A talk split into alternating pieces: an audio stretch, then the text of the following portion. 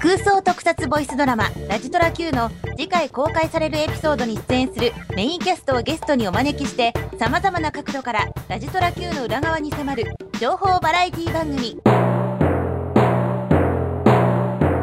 ラジドラ探偵団どうもこんにちは司会進行を務めますのぐのぐですそしてアシスタントの水木にょこですはいよろしくお願いしますはいあ口に戻ったはいということでね探偵団もあと残り二回そうですね もう残りカウントダウンになりましたねはいはいあ寂しいですね第今12回は話ははいい、はい第12話イーゴスの選択ということでまあ命の選択みたいなねお話を今回やってるわけなんですけどもいやあそうだったんですかそうですはい そんなことはないんですけどもで、えー今回古い人たちです古株の人たちですねそっか私私と深夜さんははいどっちかっていうとニューフェイスだったんですよ ねユーフェイスまあねそうですよね、はいあのい今今 パリパリまあまパあリパリな人たちですよね。はい。パリパリ。そっかそっか。なるほど。じゃあ、はいおつぼね様とえ何になるの？ おつぼね様？ 違う。なんていうんだろうね。 なんて。と小獣とやから、 小壺様？え？いやって感じですよね。 まあそういうことまであ、そんな冗談ですけれども、はい。ということでね、そういうことで、えー小林秀樹役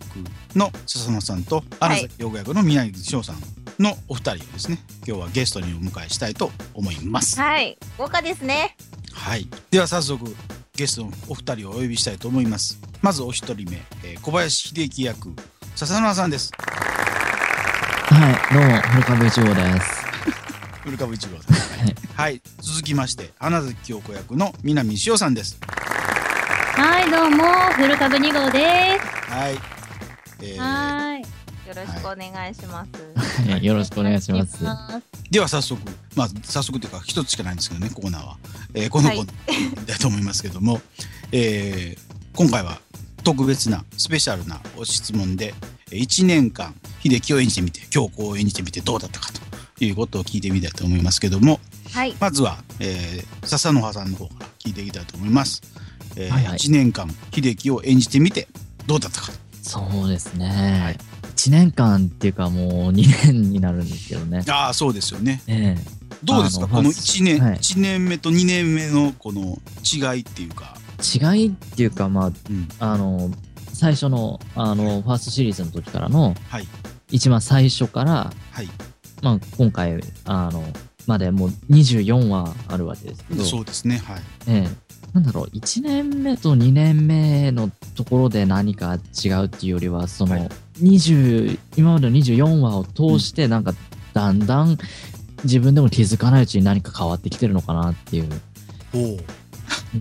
うん、まあ、それがどう具体的に何かって聞かれると、はあの、なんだろう、案外自分のことって自分では分からなかったりするじゃないですか。い、まあね、いなんだろう具体的に何って聞かれるとすごいなんか漠然としちゃうんですけどはい、まあこういうことを聞かれるたびに毎回言ってることでまあラジトラの歴史は笹の葉の歴史っていう名言があるんですけれども なるほど、名言って迷う方の名言 じゃない。まあこのラジトラのお話通じてきてねあの秀樹って一番ふといつもと違う面を見せるふっとこうたまに違うとこ見せるっていうのが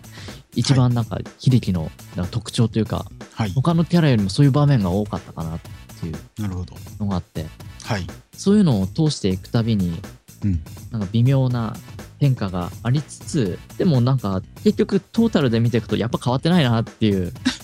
あ分かってないんですか。あー結論変わってないかないなるほど、や変わったかないや変わってないかなみたいなそういうあでも感じがヒレちゃんなのかなっていうなんかるほど私はなんかそのファーストとセセカンドで、はいなんか秀樹は結構変わったなって思ったんですけど、ああそうですかはい、はたどめうからどういう見とてころがなんかあのまあ私が演じてる里美が入社してきて先輩になったじゃないですか秀樹もええはいなん、かそれが影響したかどうかわかんないんですけどすごい優しくなったというか男らしくなったというかそういう面をなんか結構セカンドでは見見えたんじゃないかなと旗目では見てたんですけど、なるほど、はいまあそこがまあヒデちゃんの成長したところなんじゃないですかねあなるほどね、 はいおーうんなんかフレッシュさがなくなったなっていう 言われ方するんですけどセカンドファイルのね制作発表のファイルをですね、えー今うじ今流れてるとし 仮定しますとまあ、えー笹野さんはですね先輩と呼ばれる立場になりましたと言ってましてね、で少しはヒデちゃんが成長するんではないかということをこう本編を聞いてチェックしてください的なことを ね言ってたんですけどもね、まあ、そういう意味では今、そういう部分が成長したということなんでしょうかね。そうですねねうんでもなんかもうもうここがこう変わったんですよとかこうしていくんですよみたいなそういうなんかとはそういうんじゃヒデちゃんじゃないんじゃないかななるほどね自然体なんですよね、どっちかっていうとなるほどちなみに制作発表ではねあの、ええヒデちゃんと共に笹野派も成長すると言ってるんですけども、えええー笹野派の方はどう成長しましたでしょう かそれはどうなんですかねそれは、まあ、本編を聞いていただけれあればそれなんか笹野派的な体力がついたとかそんなんですか体体力が感じたとかそうそういうことですかだって成長っていやわかんえないまあ多少は筋肉ついたんじゃないですかいやいやいやそれはそれはなんかあれあれじゃないですかプライベートの いやいや笹野派氏のことですから、ね、中の人のことですから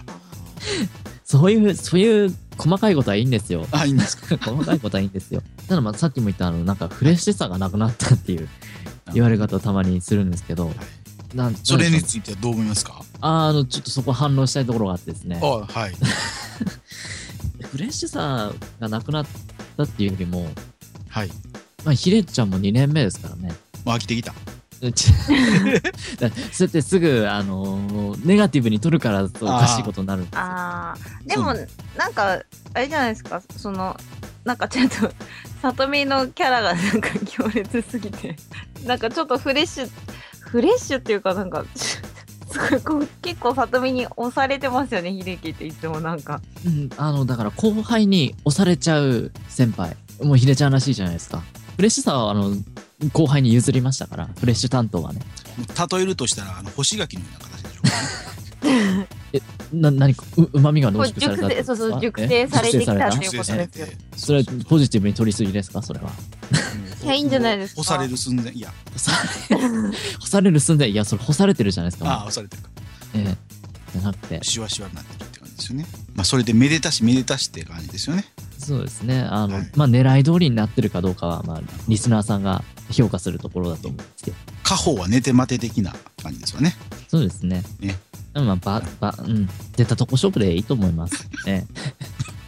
俺一個もそんなこと言ってない出たことこ勝負なんて一個も言ってない ねえ出たとこ勝負です。しょうがないですまよ。あのままとまったんだかまとまんないんだかよくわかんない感じですけどということでいいですかね あの、あのいいです。あの、秀樹も笹の葉も、フレッシュなとこからこう始まって、あの、いろいろ、ね、初めての経験を踏みつつ、ここまでやってきたわけですから、しょうがないです。出たとこ勝負 なのは。なるほどまあそれをチェックしてくださいという感じですねそうですね。はい聞き手さんはどう取るかですね、それを。そうですえね、一からぜひ、あの、ファーストからね、ちょっと聞いていただいて、ええ、なんか、うん、ぶりっ子だったなってよくわかると思いますね。その出たとこ勝負な感じを、あの、比べてみてください。そんな感じでしたありがとうございましたあありがとうございました。続きまして花月京子の南翔さんに聞いてみたいと思いますけども、はいえ1年を通してこの1年間、えー花月京子を演じてみてどうだったかという、はいことなんですがあのやっぱり楽しかったですよねなるほどはい楽しかったですはい あのまあサウンドボイスドラマとかいうのも初めてでしたしはいその初めてで1年やってはいっていうのも全部が初めてでとりあえずやっぱり演じるのは楽しいですでえっ、とそのキャラクターのこの感情とかなんだろう真面目だったり崩れたりとかそういういろんな面が違う役ではなく同じ一つのキャラクターでそのいろんな面が見れるのって結構こういうふうに長く回数とかもお話とかもの回数とかも多くないとそういういろんな面って見れないと思うんですね。はいなので、そういうのを、その、花咲京子という一つのキャラクターの中で、こう、いろんな面を演じることができたのが本当にすごく楽しかっなるほどた。なんか、私結構、このキャラは、こういう感じって、ちょっとちっちゃくまとめちゃったりとかよくするので、うんなんか、今回は、この、強行をやって、はちっいち。ゃくまとめてたところを、こう、うん。プロデューサーからこうもっとやっていいよとかそういうのをいただいて、あそっかこのキャラって私的にはなんかこうだったけどもっと大きく膨らんでも花咲京子ってキャラクターになるんだっていうのがすごく分かってそういうのもまた発見ですごく楽しかったです。笹野さんにもした,、えーした質問と同じ質問なんですけどもセカンドファイルの制作発表の中でですね、えー、南潮さんの方は、もう1年同じスタッフ、えーキャストを続けられるということで本当にすごいことだと思いま思っています新たなキャストも増え新しい刺激をもらいさらに成長できたらいいなと思っていますいろんな人とお芝居ができる機会が増えるので楽しみです、今までやったことのない役にもちょチャレンジしていきたいとうんいうことだったんですけども、えーはいこの中で、えーそうすると、まあ、新しいキャストですよね、えー前回出た、えー、深夜さんと今アシスタントしてる水木陽子さん2人が新しいキャストキャストとして増えて、まあ、刺激をもらって、えーはい、さらに成長できたらいいなということだったんですけども、はいえーえー成長できましたでしょうか自分ではできました、はい、具体的には成長しどうどういうところが成長したなって感じますかなんかでもやっぱりその1年っていう年数も一切年を取るわけじゃないですかリアルでも。はいそうですなねの。でそういううん有名も含め、やっぱりちょっとは大人になってきてるし、うんと、いろんなその演技の考え、演技面で言うと、その考え方とか作り方とか、うんもちろん個人個人のがあるわけで、そういうのもすごい刺激になって、あ、そうか、そういうのもいいんだって思ったりして、自分に取り入れたり、いろいろしたりして、でも変わりましたね。なるほど。はい。あと、えー今までやったことのない役にチャレンジしていきたいということだったんですけど、この1年、新しい役的には、セカンドに入ってから、そんなに、あれですね、京子以外はね、僕は幼馴染みで男の子をぶりああ、入れ、そうですね、入れ替わってますので、そうですね、入れ替わ京りです京子的には京子だか、うんなんだけどっていう感じですけども。そうですねねあれあれ結構大変でしたもんねやってた時にそうす。ですね。でも楽しかったです。やっぱり楽しいです。 なんか何でも、できる、できない関係なく、やっぱり楽しいです。やるっていう。うんなるほどはい、わかりました。そんな感じで、お二人は、この、まあ2年間、結局ね、やっていただきましたので、はいはい。お疲れさんでした。ラジトラ探偵団深夜は空想特撮ボイスドラマ「ラジトラ Q」を応援しています